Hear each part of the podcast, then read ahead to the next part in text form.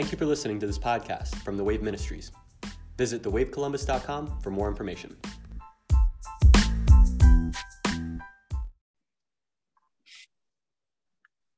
Welcome to the Wave Podcast. I am Danny Ortiz. And I am Ryan Mocarski. Ryan Mocarski, how are you, my friend? Danny, I am wonderful. How are you? Man, good, good. Uh, we we has uh, been away for a week and a half, you and I, because we had uh, you know pre-recorded that one last week, and I think folks hopefully enjoyed uh, the one on relationship to discipleship. Um, mm-hmm. But I'm doing great. The family's doing great. Big news since since the last time you and I talked. Uh, my daughter, uh, Michaela, the oldest, has graduated. Uh, she has passed her state exam for medical assistance, and she is on her way to not only being a medical assistant, but also starting in the fall uh, college for being a PA. So, she, so just exciting times, man. So we were, you know, just loving on her and having a good time with with Michaela, that's 19 years old now.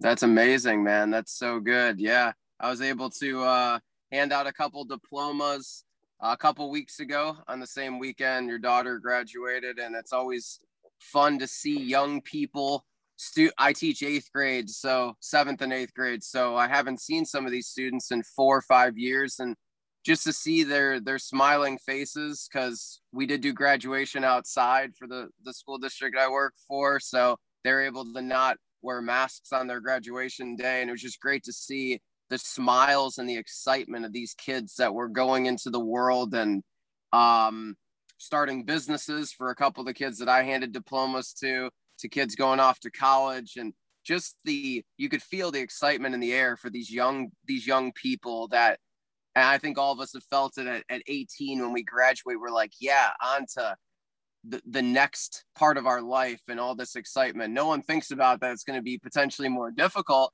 everyone just thinks about man this is going to be exciting um so that's how it, it's been it's been fun i could i could live off that uh, energy for for a while it's uh, it's beautiful to see the faces i've been i've traveled since we talked so i've been to several cities. I've been from florida to charlotte and and seeing uh, uh people without masks um i just want to i heard the holy spirit so i just want to say this ryan to whoever is anxious.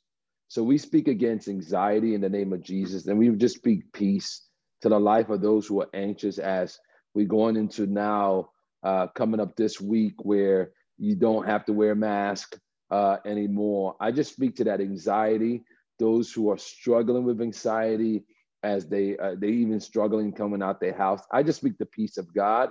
I speak that I speak that the Holy Spirit just speaks to your ears as you are walking and as He's leading you uh, I just come against fear in the name of Jesus. I pray that faith uh, is lifted up in your heart. I pray that the word of God uh, gives you faith. Uh, I pray that you walk in tune with the Holy Spirit. And again, do what the Holy Spirit is asking you to do. But don't forget that you have a friend in the Holy Spirit, that He leads you and guides you to a truth, uh, into a truth. And He's the one that comforts you. So you need the comfort in the Holy Spirit. So, Holy Spirit, comfort those who need comfort right now as uh, things are opening up, as we using our, um, our mask less. Um, I just pray that those who are anxious about it uh, find a peace in Jesus' name. Amen. No, Danny, that's so good. Yeah, and and for those individuals, like you said, just have that have the Holy Spirit um, impart wisdom to you. And and it says in james chapter 1 asking asking for wisdom. That that's an okay thing to do. Come on. Um come and to and if you feel a check it's like okay well maybe i i shouldn't go to that place. But if you feel the the go ahead you know trust that the holy spirit is is going to be guiding you and that was a huge yeah that's that's definitely a big encouragement yeah man i i know i know i just heard it in the holy spirit i i want to start up uh today with this and I know we're going to jump into the Church of Sardis. We're coming to the to end stretch. We basically, after this one, have two more churches before we get into the big, big, big topic that everyone's been wanting on the 666 and the mark of the beast. Um, but we're going to, I want to start up this way, uh, Ryan. Acts 3:19. This is this has just been in my heart uh, as I've been, uh, you know, I, I've driven some the last couple of days, spent time in the presence of something like and I don't know, Ryan, if you experienced something like driving in your car and the Holy Spirit mm-hmm. just, uh, you feel like he just, now we know he's with us, so don't get me wrong. We know he's in us, but it's something like when you feel like he sits right next to you in the car. oh yeah, you know I mean? amen. and it's like, oh, okay, this is not gonna be a normal car ride. and you go from praying to crying to everything. This this scripture has been in my heart. Acts three nineteen uh, repent, uh, you know, metanoia, change the way you think, therefore, and be converted, uh, that your sins may be blotted out, so that times of refreshing may come from the presence of the Lord. Mm. And, and, we just need some refreshing. The church of America, the church of the world, uh, we need to repent. And I love it. And it not only says, Ryan, repent there, but there's an action of conversion, right? Because I think mm-hmm. a lot of folks are repenting, and at least we think we are, you know, but yep. there's not a converting thing, right? Like, and it listen that your sins may be blotted out. Now we know that Jesus took care of sins, but I think identity is what he's saying there, right? Conversion breeds identity. So as identity as a son, then you know I don't live by the sinful nature of my of my carnal nature. I live as a son of God. But it says that so that so that after so that times of refreshing. So we need refreshment, but it only comes from the presence of God. Like we need the presence of the Lord. If you have not searched for it, if you have not drawn for it, if your heart has not been enticed for it, I pray for a spiritual awakening right now to hunger for the presence of the Lord. I don't know about you, Ryan, but I'm like hungering, like this. There's something missing on the earth. Like my spirit man is just thirsting because it's like there's more, there's more, there's more, and it is the presence of the Lord. Uh, and so th- I've been I've been wrestling with this scripture because I know heaven wants to refresh the earth with the presence of the Lord. No, Danny, that's so good because I think as as we approach like summertime and and everyone I think most people and and even I feel this is, to a certain extent, you know, the weather's getting nice outside being here in Columbus um and just maybe having more time with family and stuff and it, it all these different things um people go on vacations during this time of year and it brings a temporary rest and a temporary refreshment that I think doesn't sustain. I know it, it doesn't sustain. And we wonder, we're like, if we could just live in this area, at like the place we vacation, let's just say, then I think we'd be at peace. But the truth is, we, you and I both know that it's not that. We need the refreshment of the Lord. We need the, the presence. And it doesn't matter where we're at that will bring the like he brings the refreshment it's not traveling somewhere being in a different season um of the of the year so no you hit on it spot on and you and i were talking about before we started recording that there's so many people that they search for they search for and, they, and those additives like if i have this if i have that when i got that when i and like today is the day of salvation today is the day of the lord right and it's if i get this and if i get that and a lot of them don't even realize if you had all that, right, and you lived 120 years, let's say, right? Yep. Between 80 or 120 years, whichever one you claim. I'm claiming 120. You can claim the Amen. 80, whichever one. And there's still something after that, right?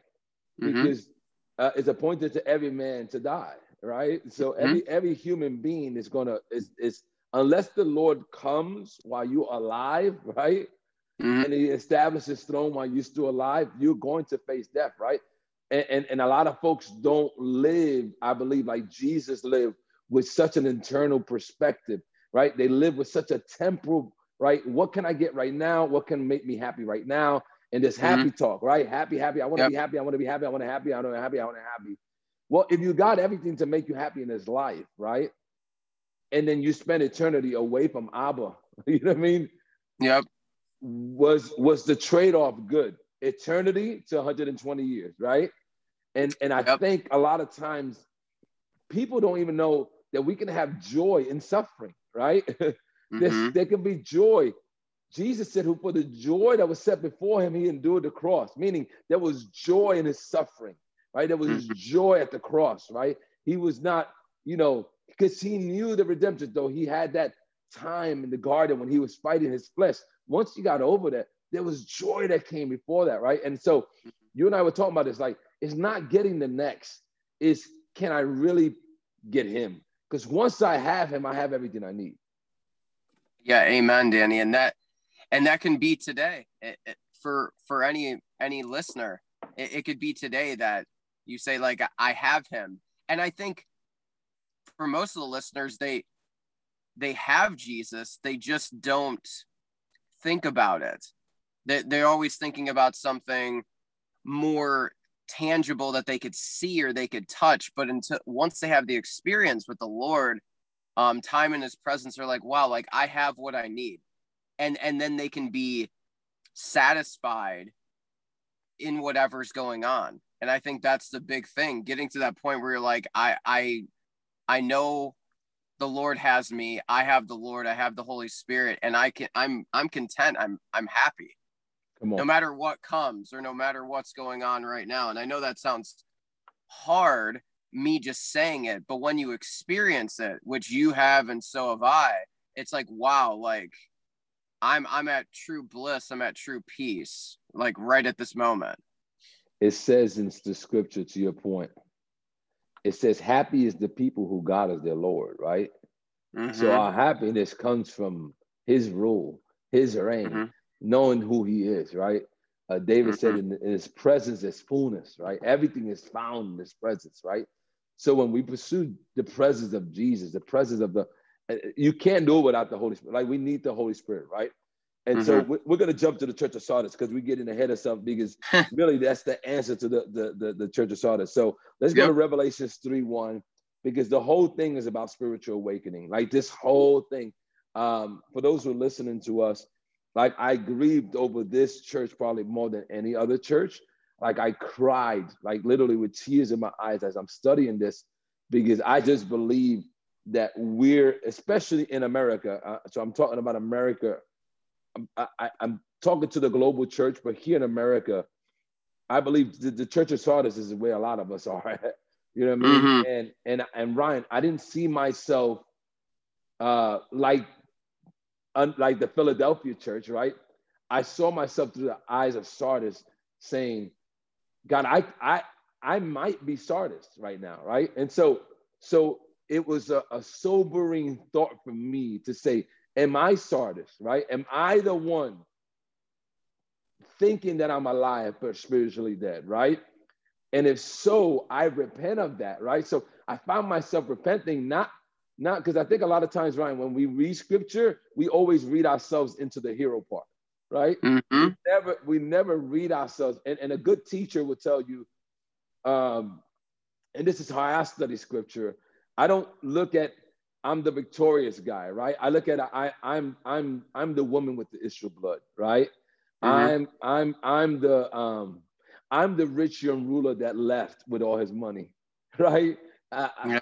All right. We always want to see ourselves as the as uh, Saul, you know what I mean? Uh, mm-hmm. Paul. I'm the Paul, but we never say I could be Saul, right? I could be I could be him not redeemed. I could be the religious person, right? And so a lot of times we write ourselves into the heroes of the story.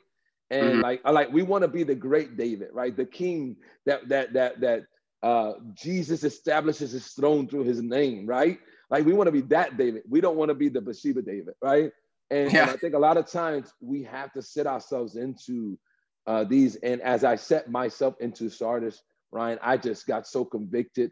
I got so um, such a sobering feeling. I, what what when you started reading Sardis, how did you feel when you started reading that? I no for no, I I definitely felt the the same way, Danny, and I. It, it's definitely a sobering experience to put yourself and and think about, you know, am I Sardis? Like, do I do I feel like I I've reached this spiritual pinnacle, but yet am I actually dead inside? Have I done all these things that make me look a certain way on the outside? and I think it it makes you do uh, some serious searching, and, and and it and at certain times, I could definitely put myself as Sardis, as I could for the other churches as well, and I think that's that was a lesson to me. I think it can be a lesson to all of our listeners that at certain periods of time, you may be Sardis. And I think the key point is recognizing that and saying, you know, Lord, Lord, bring me, bring me near, bring me closer to you so I can, so that you can show me um, what it is that is, that is going on.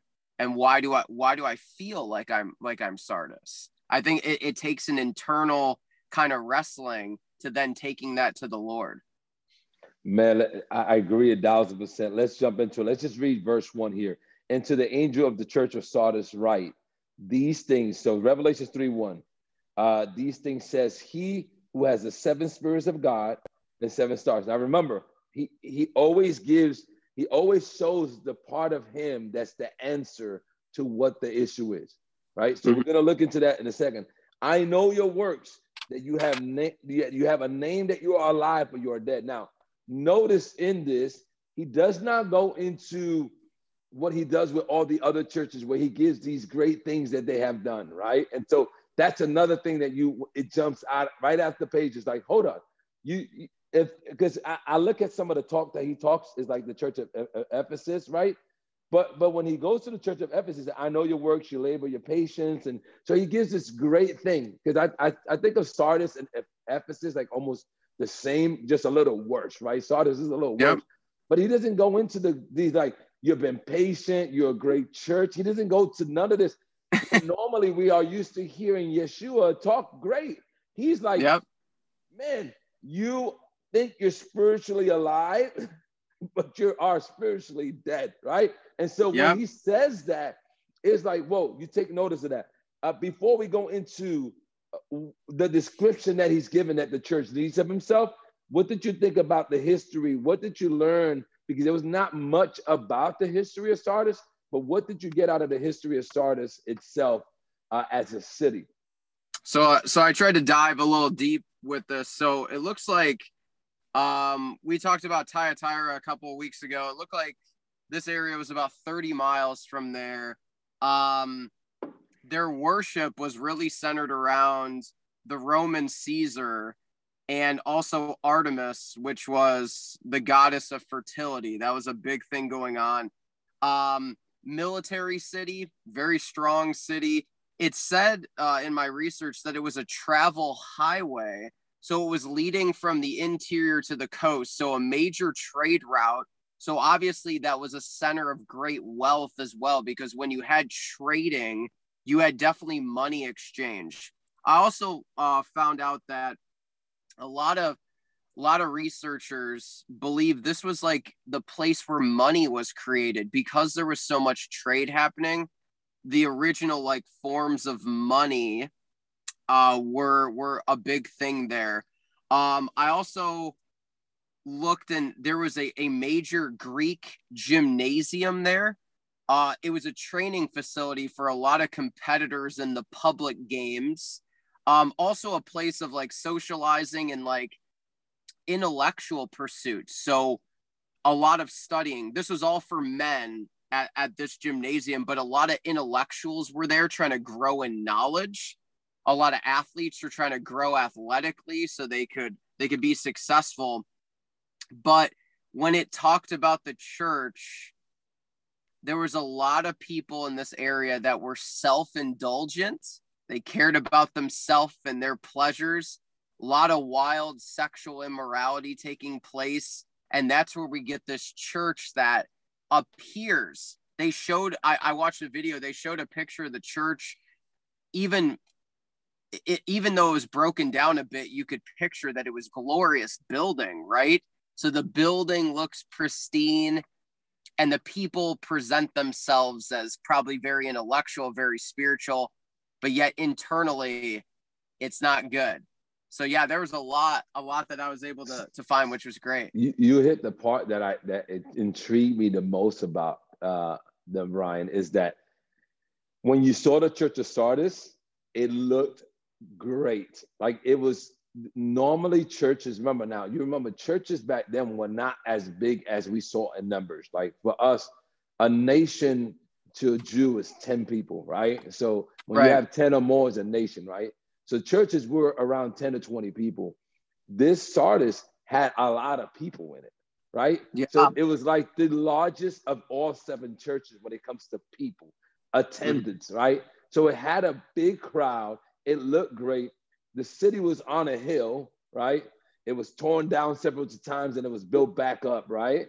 Um, they were living off the luster of the past, really. You know what I mean? Because they were great, but they were they was they were still in numbers, but they were losing prestige. They were losing a lot, but they still look and they made it. They try to just gather it to be like we want to look like we have it, but we really don't.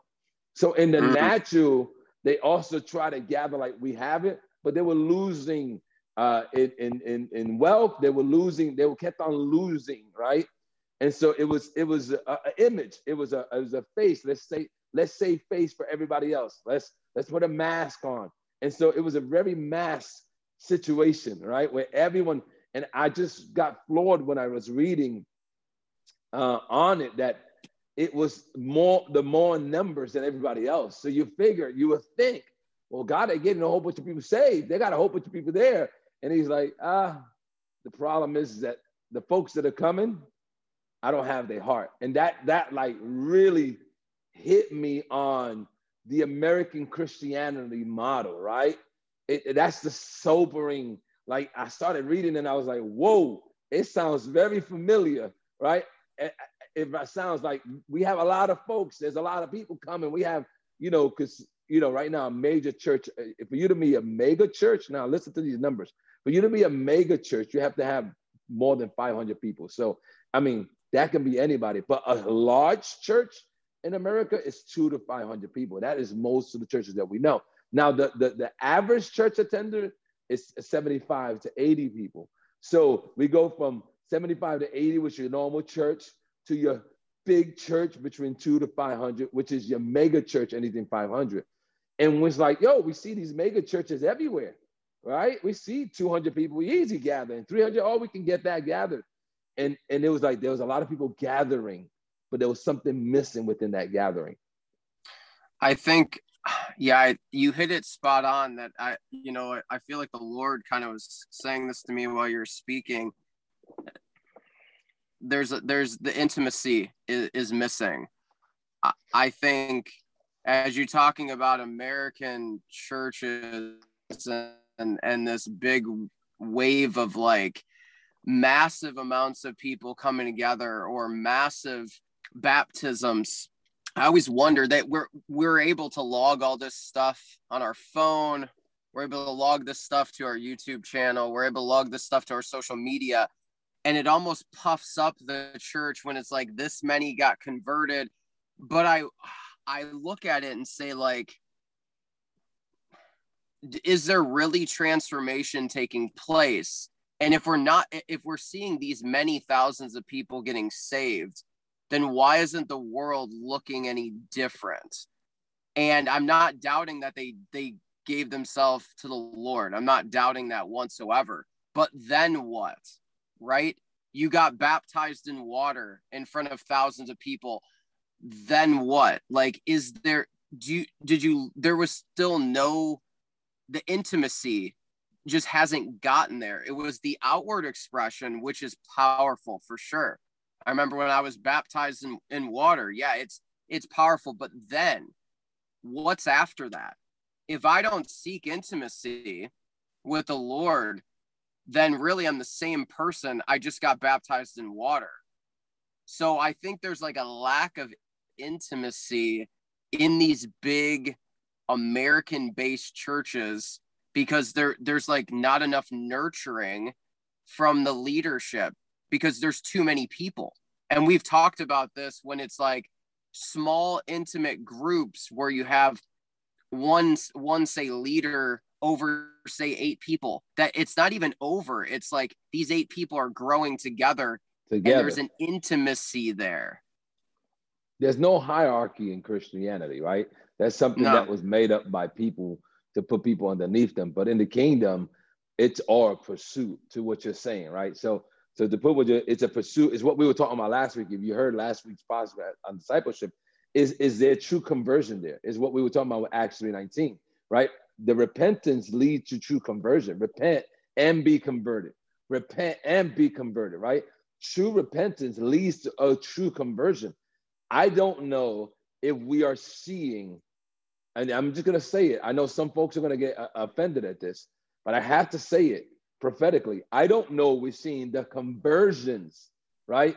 That we say we're seeing, right? Because when someone's converted, remember what he told Nicodemus in, in, in, in, in John chapter 3. In order for you, you can't get the kingdom unless you see the kingdom.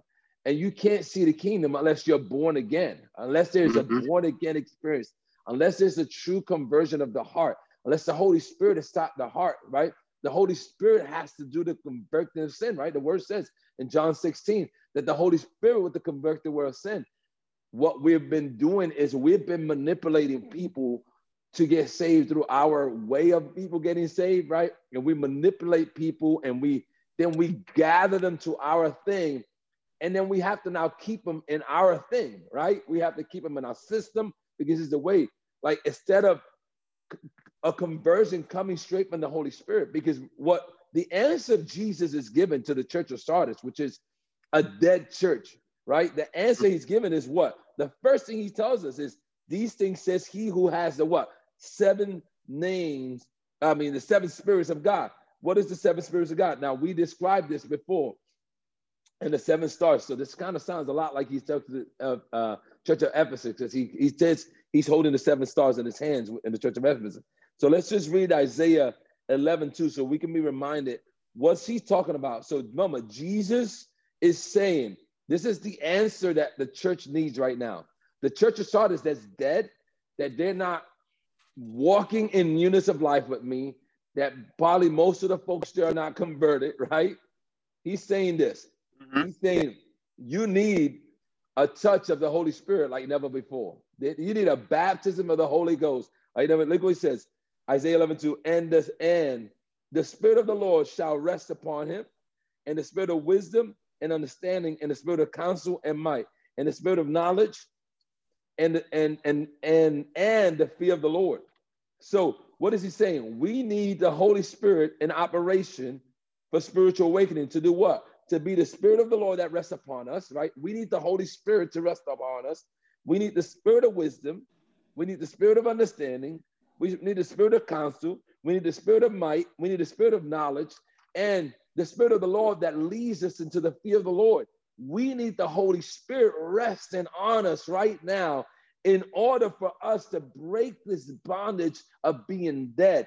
Then he says this, and then the seven stars we know what the seven stars are. The seven stars are the angels uh, of the churches, th- those who are, are leaders. He said, They in my hands, knowing that the Holy Spirit is going to convict them. The Holy Spirit is going to teach them. The Holy Spirit is going to lead them. But all of this work is done through the Holy Spirit, Ryan.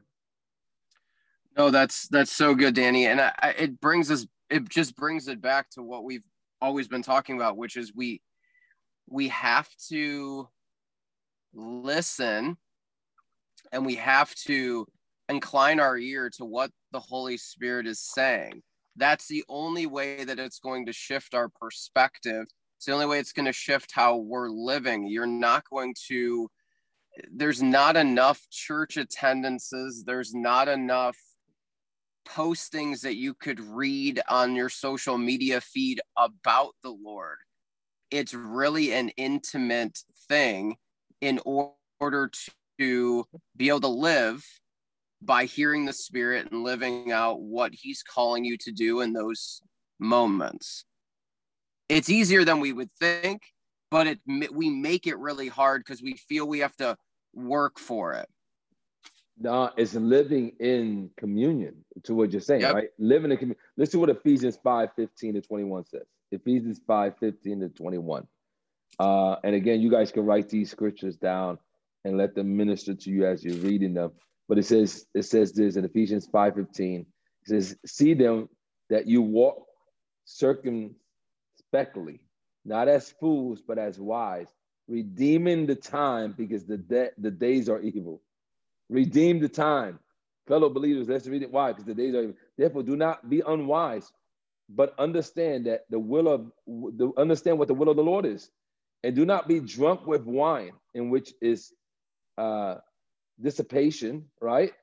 But be filled with the Spirit, speaking to one another in psalms and hymns and spiritual songs, singing and making melody in your heart to the Lord, giving thanks always for all things to God the Father in the name of the Lord Jesus Christ, submitting to one another in the fear of the Lord. Remember, we talked about that when he talked about Isaiah.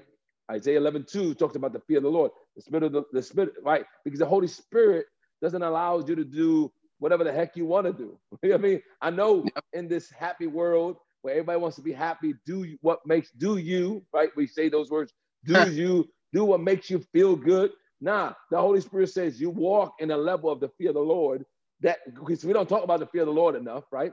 But mm-hmm. part of spiritual awakening is the fear of the Lord, which yep. is the beginning of wisdom, right?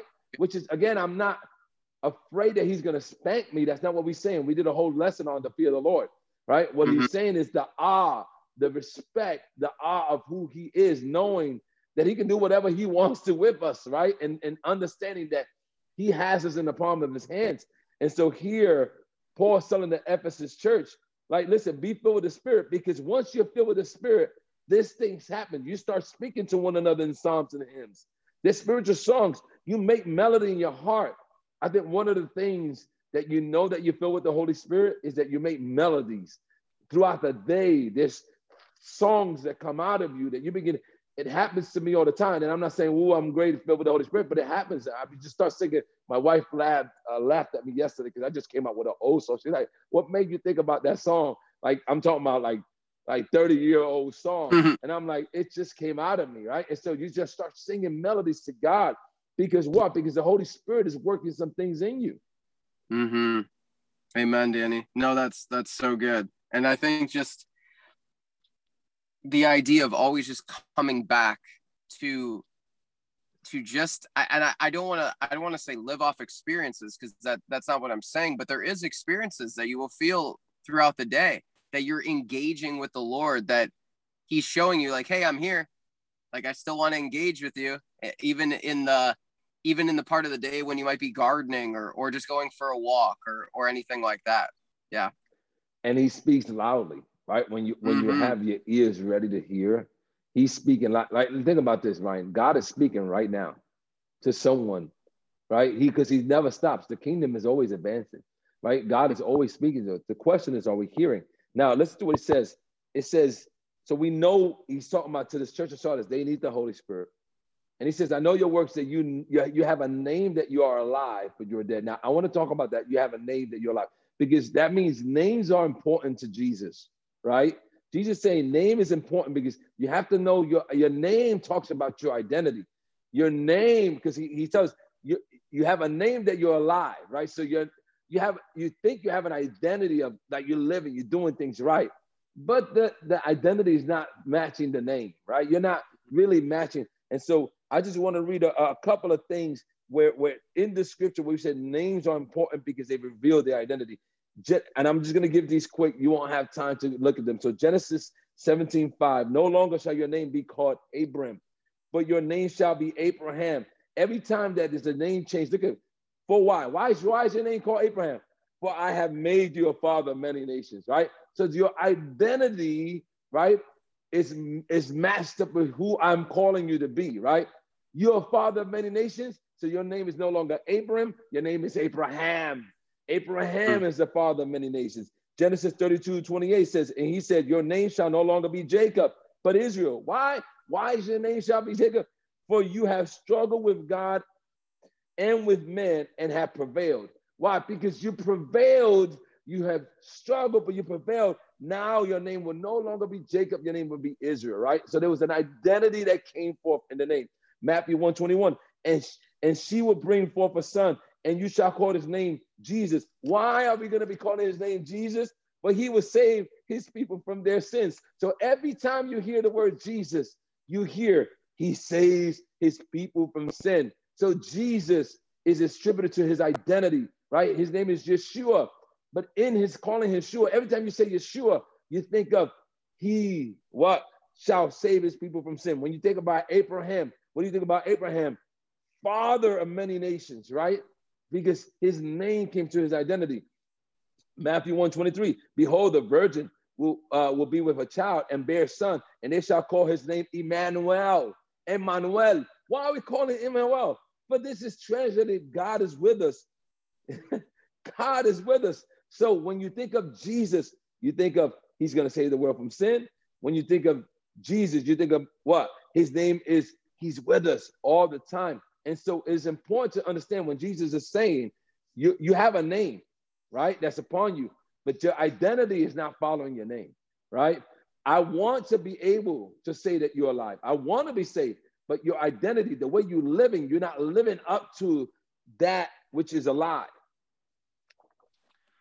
No, Danny, that's so powerful. Yeah, I didn't I didn't even catch that, but your examples are are spot on with with just living up to that that name, that name that was given so that there's a there's a reason that there was that that name was put in place and there there's a fulfillment out of that. And I think that it's almost an encouragement from the Lord. I know that it doesn't sound like an encouragement but they were given a name. This Church of Sardis, they have a name, so live live up to that. And I think that's that's something to definitely press into for for this group of people. Would be like, okay, we're named this. Like, why are we named this? And and what? How can we live up to to this? And then, and, and, so, man, I'm getting excited because you're 100% correct. Look what uh, Ephesians 2 4 6 says. Ephesians 2 4 to 6 says, But God, who is rich in mercy, because of his great love, which, which he loved us, even when we were dead in trespasses, made us alive together with Christ, right? By grace you have been saved and raised us up together and made us sit together in heavenly places. So he's saying, Your name that you're supposed to be alive, you can only be alive in me. So what Jesus is telling us about the church of Sardis, there's a disconnection with the relationship that this church has with me because I'm the only thing that can make them alive, right? They saying they're followers of me, but there's a disconnection between them saying that they follow me and they actually have an intimate, what you talked about in the beginning, Ryan, relationship with me. So there's there's no intimacy with me. They know me by name. They know who I am, but they're not getting to know me, right? It's that uh, it's what, it was what Jesus says in Matthew 7 21. 22, 22, uh, 23 He says, Depart from I never knew you, you workers of lawlessness, right? You've done many things in my name, but you haven't lived in my name, which meaning you haven't lived in understanding that your works itself can't get you saved. You doing things for me can't get you saved. You doing things for me. It's intimate relationship and understanding that you live fully in resting that I have taken care of your sins once and for all and that you can walk in newness of life with me. And so, what Jesus was looking is for them to understand who he is and how powerful his name is and how powerful he is in their life, and that he is the one that has what taking care of the sins, not as much work as they do to get it. Now, it goes back to that Ephesians 2. What Ephesians 2 tells us that I can't make myself saved. What Jesus has done is the reason that I live saved is what Jesus has done is the reason that I live in newness of life. I can only do it in him. And he's saying, you haven't really walked into this. And I want you to walk into the greater intimacy and understanding. That is all about me. No, that's no, that's so good, Danny. As you were talking about connection, I just I always go to to John 15 and really it's it's the idea of are you a branch that's connected to the vine or are you a branch that got chopped off, but you're sitting next to the vine. The difference between being connected versus actually just doing things for the Lord, but you're not connected anymore. So you're gonna wither away and you're gonna shrivel up and and essentially die out and not be there anymore. So it's just I looked at it and and that's the big piece. It's the branch that is still connected is is connected to the Lord, and that's a that's the huge component in terms of not just doing, but actually just being connected to him. And, and being connected to him, I love that. Uh, because what he's trying to tell us in John 15, I'm everything to you. I'm your life source. So I think a lot of times there's a there's a shifting. This is how we get into religion, Ryan. There's a shifting from understanding what Christ has done, his redemption of the cross. We shift that then and we move into getting his approval, getting it like, oh, I gotta work to get that. I gotta work to get this. I gotta work, and we get into this work mentality. And I believe what what what Jesus is trying to tell to the church of Sardis and to us this you have to be spiritual awakening and the holy spirit is the one that's going to give you the spiritual but uh, one of the first things the spiritual awakening is understanding hey listen stop trying to do things on your own you can only do things with me i'm the one that i'm the one that that that conquered death because remember he says that you're dead why they dead right why why that's dead uh first corinthians 15 20 22 and uh man i, I want to read romans 5 uh, but I don't get a chance to read Romans 5. I think it's going to show you a little bit that what Jesus means to us, right? Because it talks about the first Adam and the second Adam, right?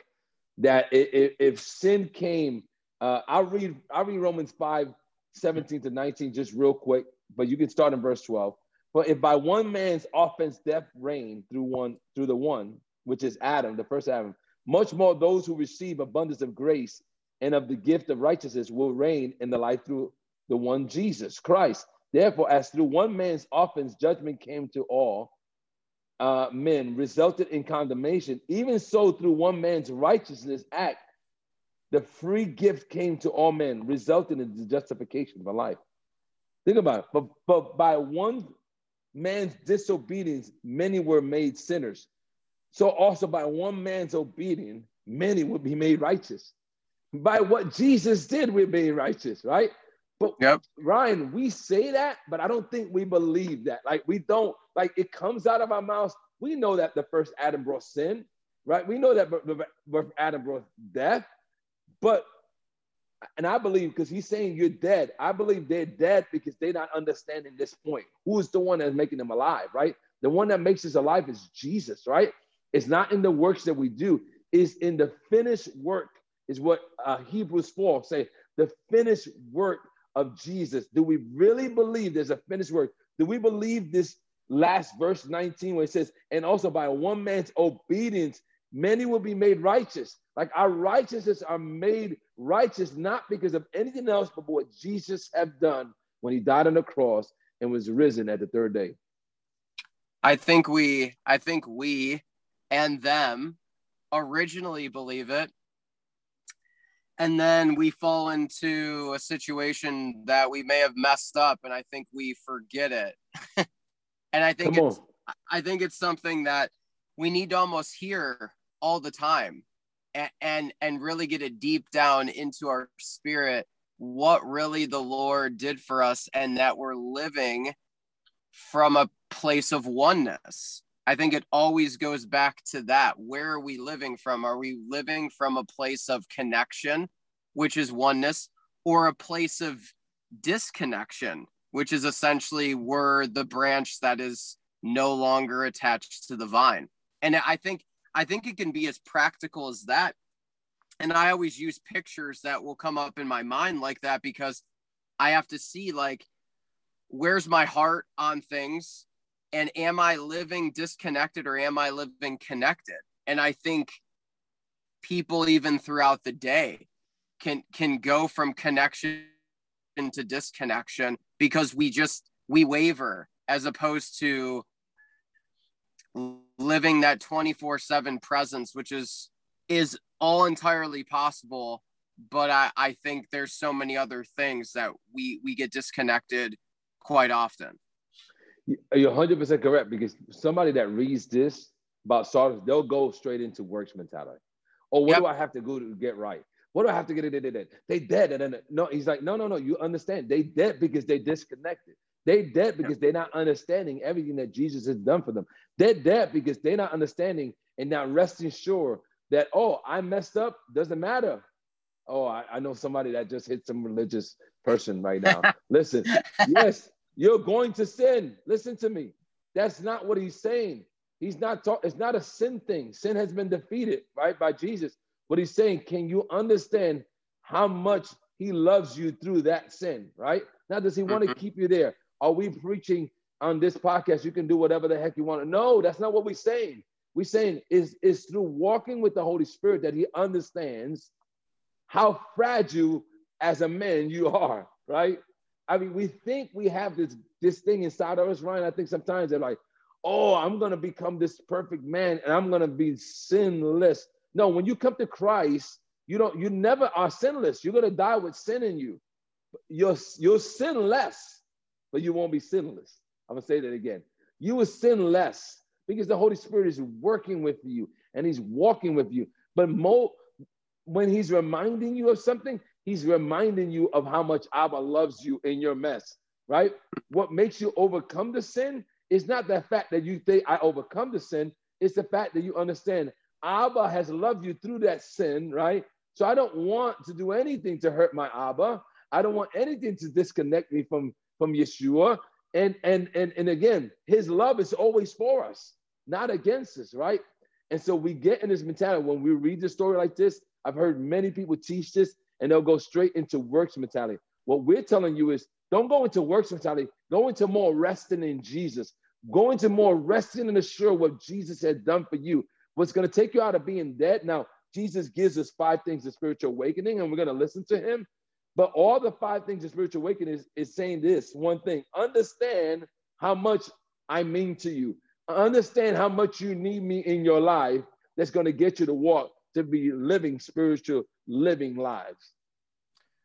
I, I think that's so powerful, Danny, when you talked about sin less, because I think a, a lot of people, and I felt this before too, you know, you get saved, you're going to church every week, and it's like, I'm, I'm quote doing better but yet I'm still sinning and this and I'm I'm struggling through this. And I I think it's just not it's almost it, it goes into that religious mentality. It's like well because i'm following the lord if i mess up it crumbles me when i met like i was going good for like a month and then i made a mistake and it like you you feel like you drop like 10 notches where you're like oh i'm getting i'm getting to a some status probably in your mind. And that's like oh man i, I really had to have disappointed him on that one. And i i think i love the perspective that you gave, which is like, look, Holy Spirit's trying to walk us through that sin, walk us through that situation, but not taking away the love piece of how much God loves us and loving us through that process to help us grow.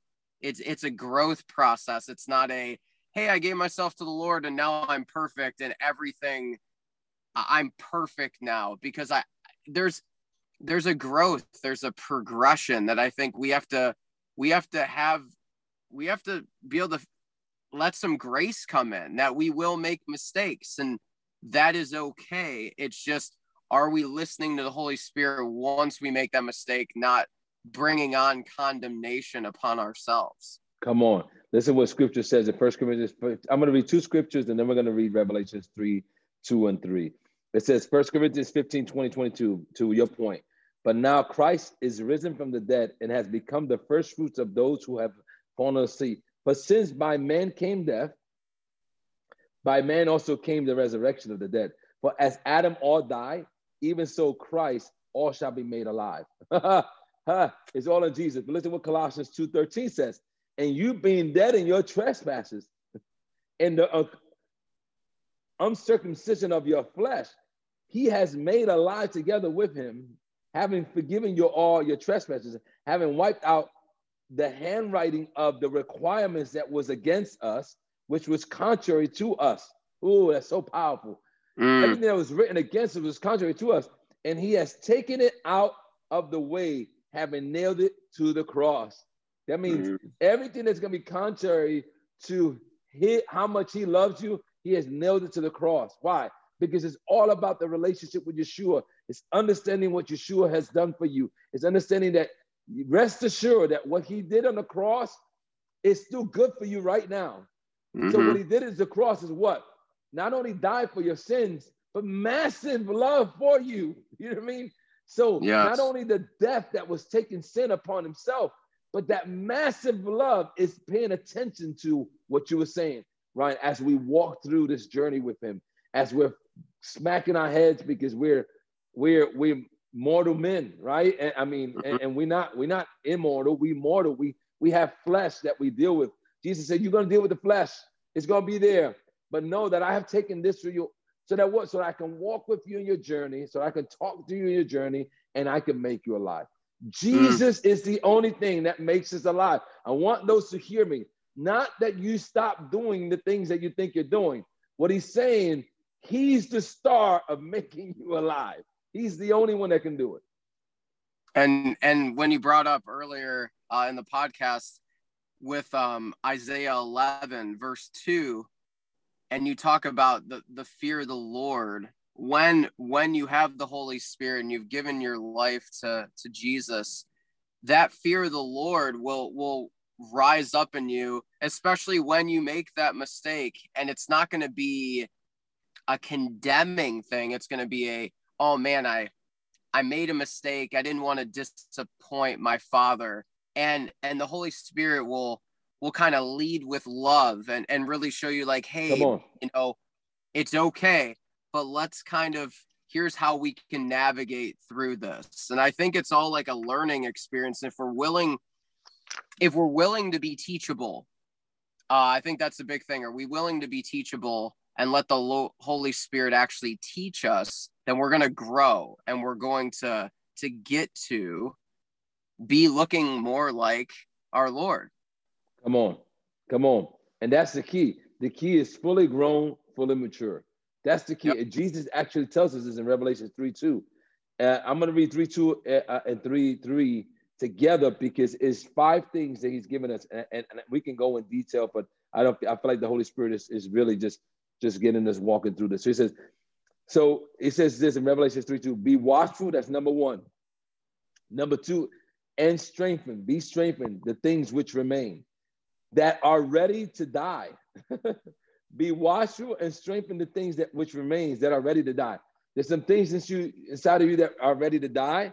And he's saying, be watchful and be strengthened in them. There's some things that the Holy Spirit is saying die. And a lot of the death that has to do with us and dying to self, right? is really dying to this thing of religion, dying that that you can do it on your own, and dying to the things that we want to do. Right. In the end of the day, mm-hmm. part of it, dying to self, is dying to your own agenda, your own happiness, your thing. He's saying, "Be watchful in that, be strengthened." For I have not found your works perfect now before God. The word perfect here, it, we've used this word before. It's not without uh, anything wrong. That's not what the word means, right? Perfection without anything wrong. It means fully grown, fully complete. So he says, but I have not found your works to be fully grown, fully complete before God. That's what it actually means. And then verse three, it says, Remember therefore how you have received and heard.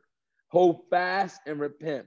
Therefore, if you will not watch, I will come upon you as a thief, right? And you will not know what hour I will come upon you. Now, he's not talking about the second coming here. For those who want gonna put this here. No, he's talking about literally Jesus wants to come in fellowship with us. But he's saying, You're not gonna know when I come. Why? Because you're living such a life that's dead that you're not recognizing me when I come. Because what is Jesus coming? He's coming in this instant to bring awakening inside of you. He's coming to bring, so he's giving you the five things to do for spiritual awakening, which is what? Be watchful, keep an eye on what? We know that the word says that the adversary is uh, be vigilant for the adversary. Uh, what is it? First Peter, be sober, vigilant, because your adversary, the devil, walks around like a roaring lion, seeking whom he may devour. Resist them steadfast in the faith, knowing that the same sufferings are experienced by your brotherhood in the world. What are we saying? Why would they were resisting? Because they were they were losing faith in in in their oppression. They were losing faith in experiencing suffering, and so he so Peter is it's admonishing. Don't lose faith in suffering right? Keep your eyes on Jesus, right? And so here, be watchful is like be watchful that the enemy's going to come to lie. That's his job. His job is coming to lie, steal, kill, cheat. No, he's the father of lies. So he's coming to deceive and saying, "Oh, Jesus don't love you. You're going through this bad thing. Oh, you just sinned. You just messed up. Jesus don't love you." Jesus saying, "Oh, be watchful." But he said, as you watch, strengthen yourself in the same time. Make sure that you strengthen it. I'm gonna stop right there on those two. Did you see these five points as you was reading, Ryan? Um, and and and what do you think about those first to be watchful and strengthen? I think I think to watch is a is a huge thing. And I I texted you yesterday when I was doing this study and rereading it and to watch and to look, I think is huge because if I put it to what's going on in society today, we need to be watchful and we need to look and we need to see okay what is going on and and what has the lord said about the times the days and what what things look like. And i think we can't we can't just look at what's going on in the external world. We have to also look at jesus and saying lord what are you saying? Because it talks about in all the end of the at, at the end of every church it says incline your ear to what the spirit is saying. So i think there's two things that we have to be conscious of is watch look at jesus but also look at what's going on around and listen what is the holy spirit telling you about either what's going on or what is to come i think those are really big things in how transformation is going to take place and what Jesus is saying to the church of Sardis, but also make a comparison to the church today. We need to be watchful, but we also need to incline our ear. I think those are two huge things. And the strengthening is what is going like what is what are you doing well? What, what are you doing well? We have to strengthen those things and also strengthen the things that might be struggling. Like, Holy Spirit, help me to strengthen and where my weakness is. So that's kind of what I, I got out of it when I, when those things jumped out to me. And I love you said, Mama, we can't we can't forget. I love you said that the Holy Spirit is the one because remember what Jesus is saying. The answer to an awakening church is the Holy Spirit. The mm-hmm. Holy Spirit, in, in, in, invitation of the Holy Spirit. Look what Peter says. Remember, I read Peter 5, 8 and 9. Now I'm going to read 10 and 11. But I'm going to read 8 and 9 again because I talk. I think it talks about both the watchful and the strengthening, right? It says, be sober, be vigilant, because your adversary, the devil, is, walks about like a ro- like a roaring lion, seeking whom he may devour. Resist him, right? Steadfast in faith, knowing that the same suffering. Now, when many, when many people read this, they don't understand. He's he's not just talking about that. Oh, uh, resist them just to resist them. He's saying what he's saying, knowing that the same suffering are experienced by your own brotherhood. These are guys and girls that were going through suffering, right? And they were getting um, weak in their suffering. But look at verse 10. It says, But but may the God of all grace, who called us to his eternal glory by Christ Jesus, after you have suffered a while, listen what happens perfect, establish, strengthen, and settle you. To him be the glory and dominion forever and ever. Amen. He's saying, let Jesus be the one that does what? fully grows you, fully matures you, fully establishes you, and fully strengthens you. Right? That word strengthen in the Greek is stenoa, which means to make strong, to strengthen one's soul, to cause or make to stand. I mean, think about this: uh, to to put in a firm ground. I mean, that's what the, that's what Jesus does for you. He, and what he's saying, he's inviting Peter's inviting those who are suffering that that they need to be strengthened Find strength in Jesus. Let Jesus, through the Holy Spirit, strengthen your inner man because he knows that you're suffering, but he doesn't want your suffering to keep your eyes away from the finished work of Christ, what he's done in your, in your life. He said, No, understand, keep your eyes marked on Jesus, right? And that's the key to this whole uh, scripture is keeping our hearts and our mind to Jesus. Then he goes to verse 3, Revelation 3 3. Remember, therefore, how you have received and heard. Right? Remembrance is a scripture, I, I, all through the scripture, man. There's so many scriptures that the Bible talks about remembering, right? Psalms 119, 55. I remember your name in the night, O Lord, and I keep your law, right? Acts 20, 35. I can go on and on when the scriptures constantly tells us to remember, remember. Here, Jesus saying, remember, have you received and heard? Remember that first intimate walk that you believe that Jesus did what he did in your life? He says, go back to that. Go back to that first day that the conversion hits you when you finally realize and open your heart and says, man, Jesus is everything. He says that he says, remember, and hold fast to what? To that remembrance. You know what I mean? And then he says, and repent, metanoia. Change the way you think about what I think about you. Change the way you think about what your circumstances. Know that I'm for you. Right? Think about that, what he's saying. And then he says, therefore, if you do not watch, I will come upon you as a thief, right? And you will not know that the hour I will come on you. He said, I- am coming, whether you want it or not, but I need you to recognize my coming. I need you to recognize why? Because I'm drawing you closer to me. No, that's huge, Danny. And when I was looking at it, it's almost it, like you said, it's bringing back a remembrance of that original first time when you gave yourself to the Lord and that original feeling. And I think that's very important to go back to anytime there's a time of like you feel like you've drifted away. That's the time to go back and, and just come to the Lord because the Lord's always speaking and say, Lord, like bring me back to that original moment. And you know he will. You know he'll come back and he'll talk to you and you'll say, Yep, that's it. And then the repenting, the shifting of your mind to then walk out the way the Lord has called you to walk. And I think that's that's huge. But it, it I love how it makes mention if you will not watch. It's like if you choose not to look at me, if you choose not to watch for me, I'm I'm gonna come. I'm gonna come quick, and you're not gonna have an idea when. And it, it emphasize. I feel like it's emphasized that a lot. Like watch, be vigilant, look for me. I think that's huge. These are like a couple major warnings for Sardis. But if we look at right now, I feel like that's warnings for the church in, in general. Watch for me. And you said something powerful in the remembering because we, I think we forget that first. Remember what, what happens when we remember our first experience with Jesus? The first thing we, re- we remember is his love. Mm-hmm. Like, like the only reason you and I, Ryan, are serving Jesus today is because one day he overwhelmed us with how much he loved us. Right? Mm-hmm. It was the yep. goodness of God that leads you to repentance, right? And yep. here I love it that he's saying, remember and hold fast to that remembrance and repent, right? Because what he's saying is repent, change the way you think, and, and repent that you forgot how much I love you.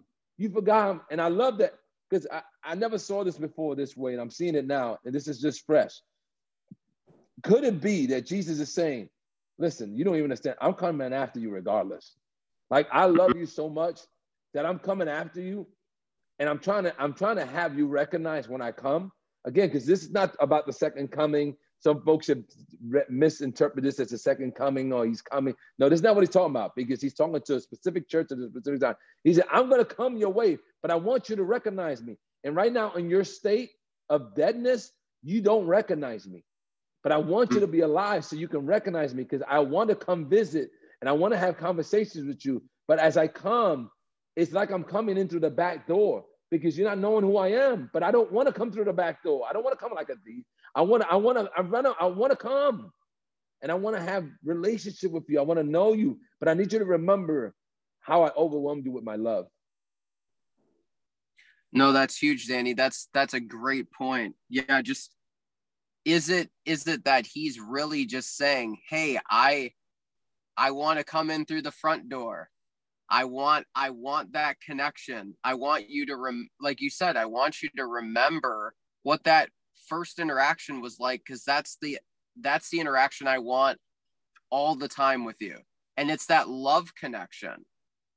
It's that it's it's it's pure it was pure love when when you met him the first time when I met him the first time when our listeners met him for the first time and just going back to that it's a it's a different feeling than than all of us that's that's a special moment that I think all of us should always kind of strive to kind of experience again and again. Listen, for those who don't know, I'm to say this. I have tried alcohol to numb me. I have tried drugs to numb me never satisfied. I had tried sex to, to, to numb.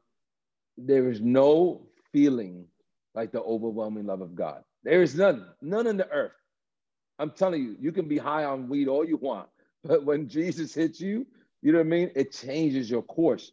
And I mm-hmm. know some folks that wanted to hear this are going, yeah, but make me feel bad about my sin. You know, tell me to, I, I, we want to hear, like, convict me. My our words don't convict you. It's the Holy Spirit that convicts you. And the Holy Spirit convicts you for what? To just draw you closer to Him. He didn't, he doesn't convict you to condemn you.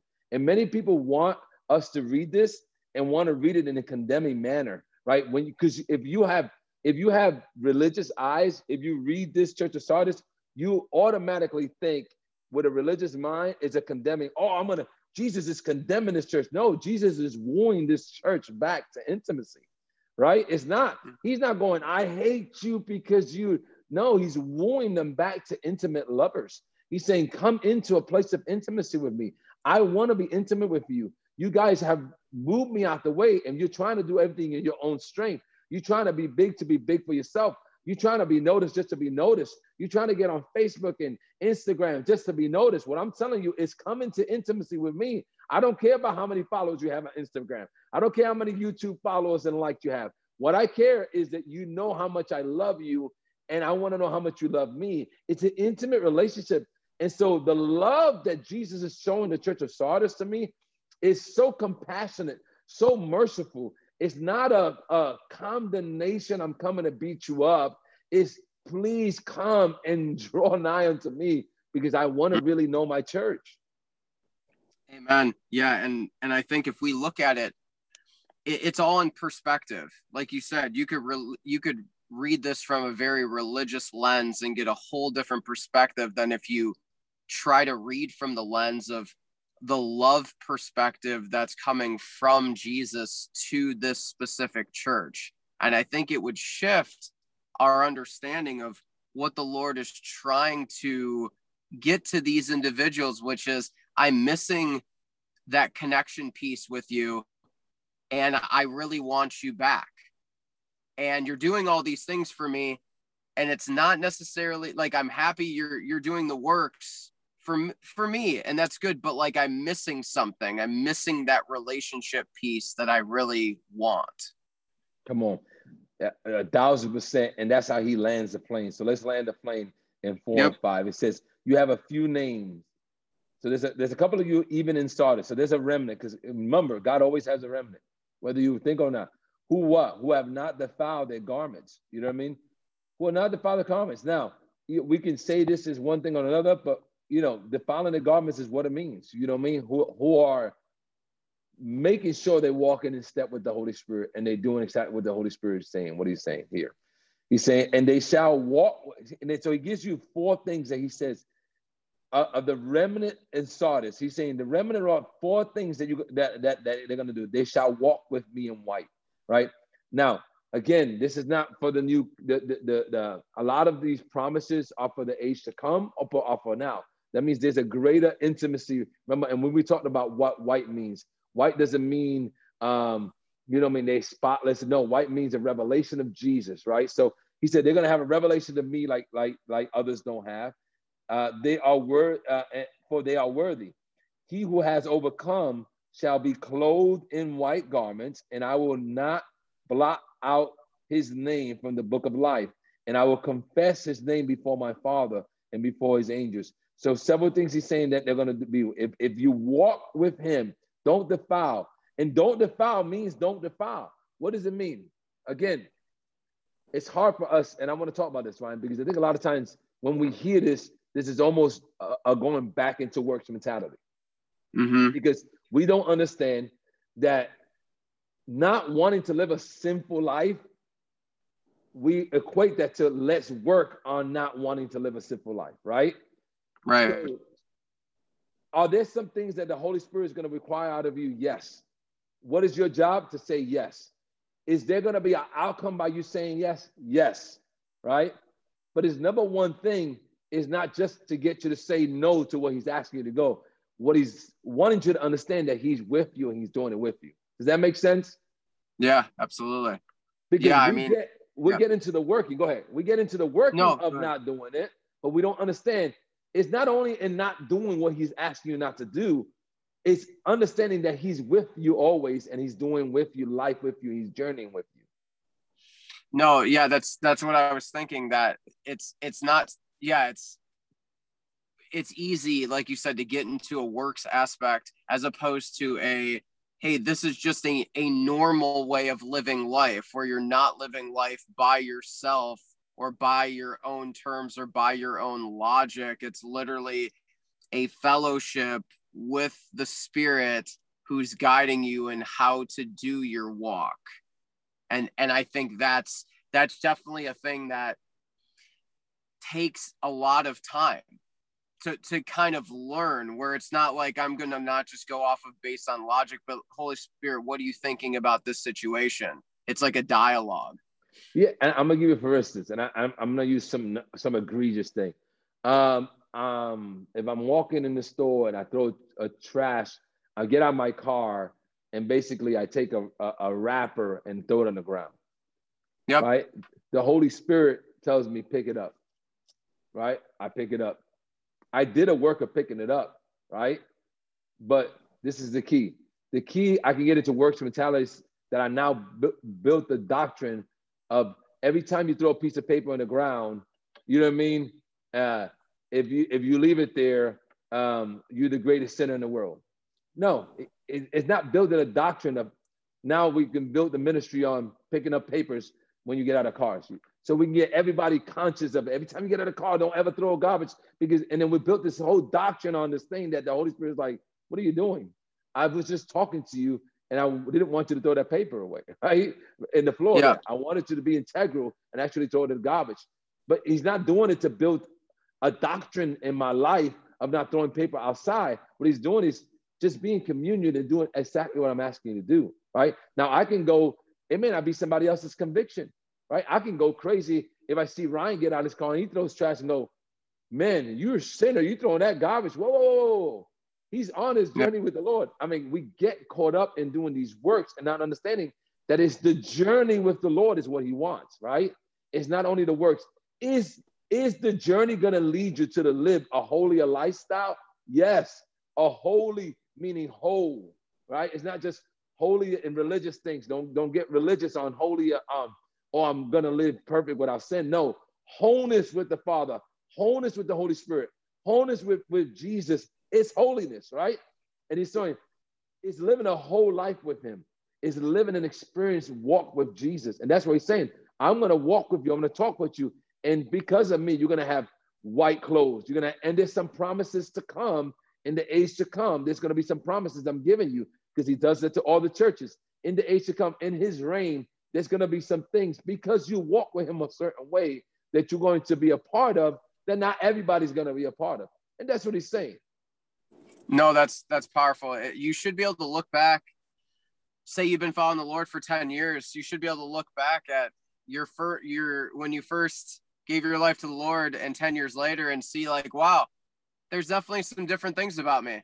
You know, and those are all those are all good checkpoints to say like, wow, like the Lord's really worked on me over this period of time. I was just thinking when you're sharing that that growing up in sports and stuff, I swore a lot. like I use pretty bad language being an athlete around other athletes and it's unfortunate and, even when Amber met me and I would say swear words think like almost like it was normal words.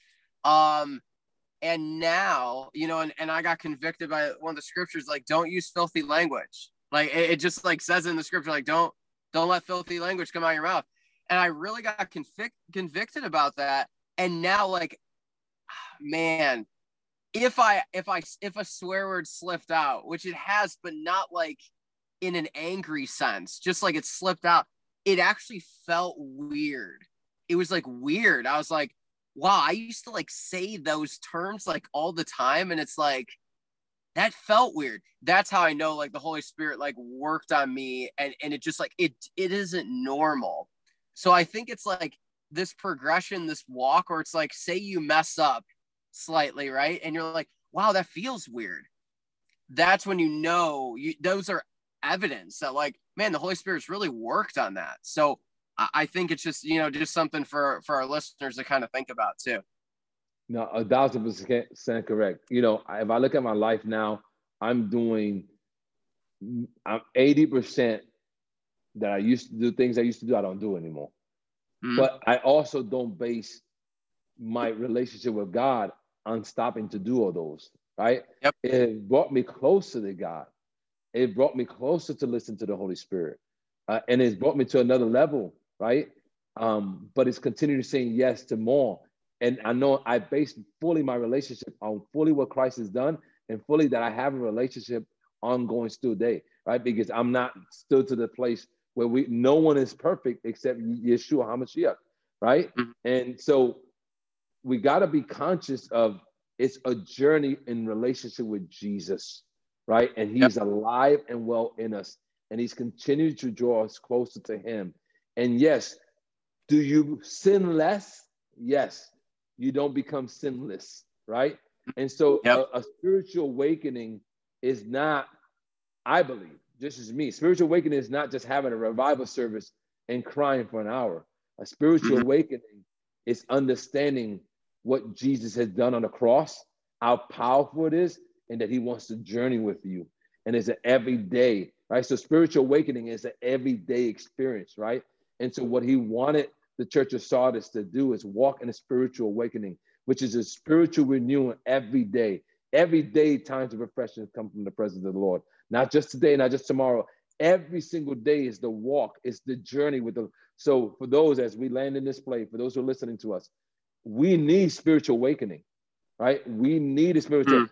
Spiritual awakening starts with identity first, right? It starts with identifying who Jesus is really, and Him identifying you through who He is right? And so Man. that is spiritual awakening. Pure, uh, pure identity with the Father, Son, and the Holy Spirit. And so, you know what I mean? Let your life surrender to Jesus, say yes to Him, say yes to the cross, say yes to the outcome of the cross, say yes to His love. And I promise you, as you walk this life with the Holy Spirit, you will walk out a spiritual awakening. Amen, Danny. And I, I my encouragement is just to watch and to listen, like we talked about today, to watch, to look, look unto Jesus, let him lead you, and then to incline your ear to the Holy Spirit and say, Holy Spirit, you know, this is what's going on today. Can you help me? Can you lead me? Can you show me as I as I operate in my daily life? And that's really what it's about. It's that fellowship, it's that oneness, that you're you're wanting to experience. Man, we love you guys. Uh, Ryan and I always have fun doing this. I grow yep. every week as I'm studying this stuff, man, and, just growing closer to God. And again, thank you for listening to our podcast. Uh, thank you for listening to some. Listen, we don't get it all right. We're just all trying to learn and grow together. But we appreciate it. You coming in our journey with us. We can't wait to next week till we hit the Church of Philadelphia. And uh, Ryan, we talk next week, man. Amen. Shalom. Shalom.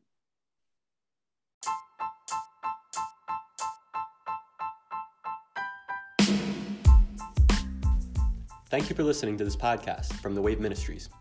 Visit thewavecolumbus.com for more information.